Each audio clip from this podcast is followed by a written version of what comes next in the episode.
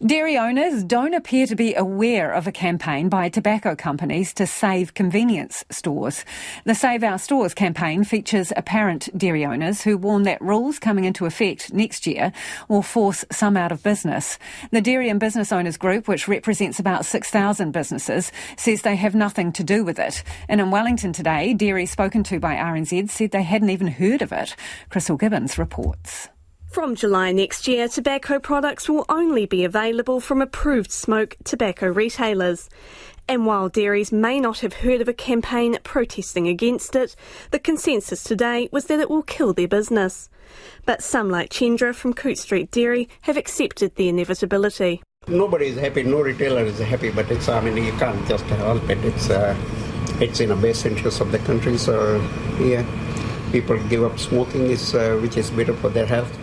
Chendra predicts the changes will close 50 to 60% of dairies, but he's being pragmatic about it.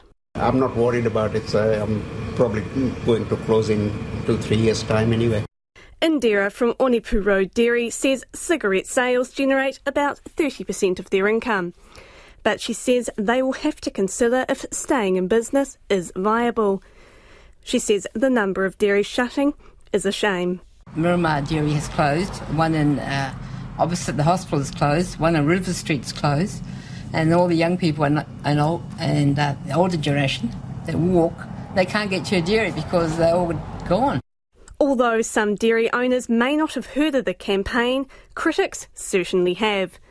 Health Coalition Aotearoa says the Save Our Stores campaign undermines legislation that will save thousands of lives.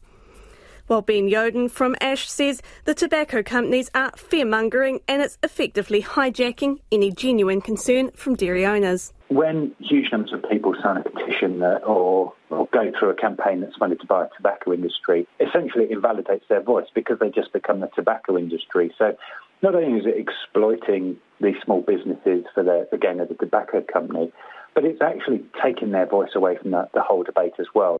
Despite the criticism, the Advertising Standards Authority says as of this morning, there have been no complaints made about the campaign.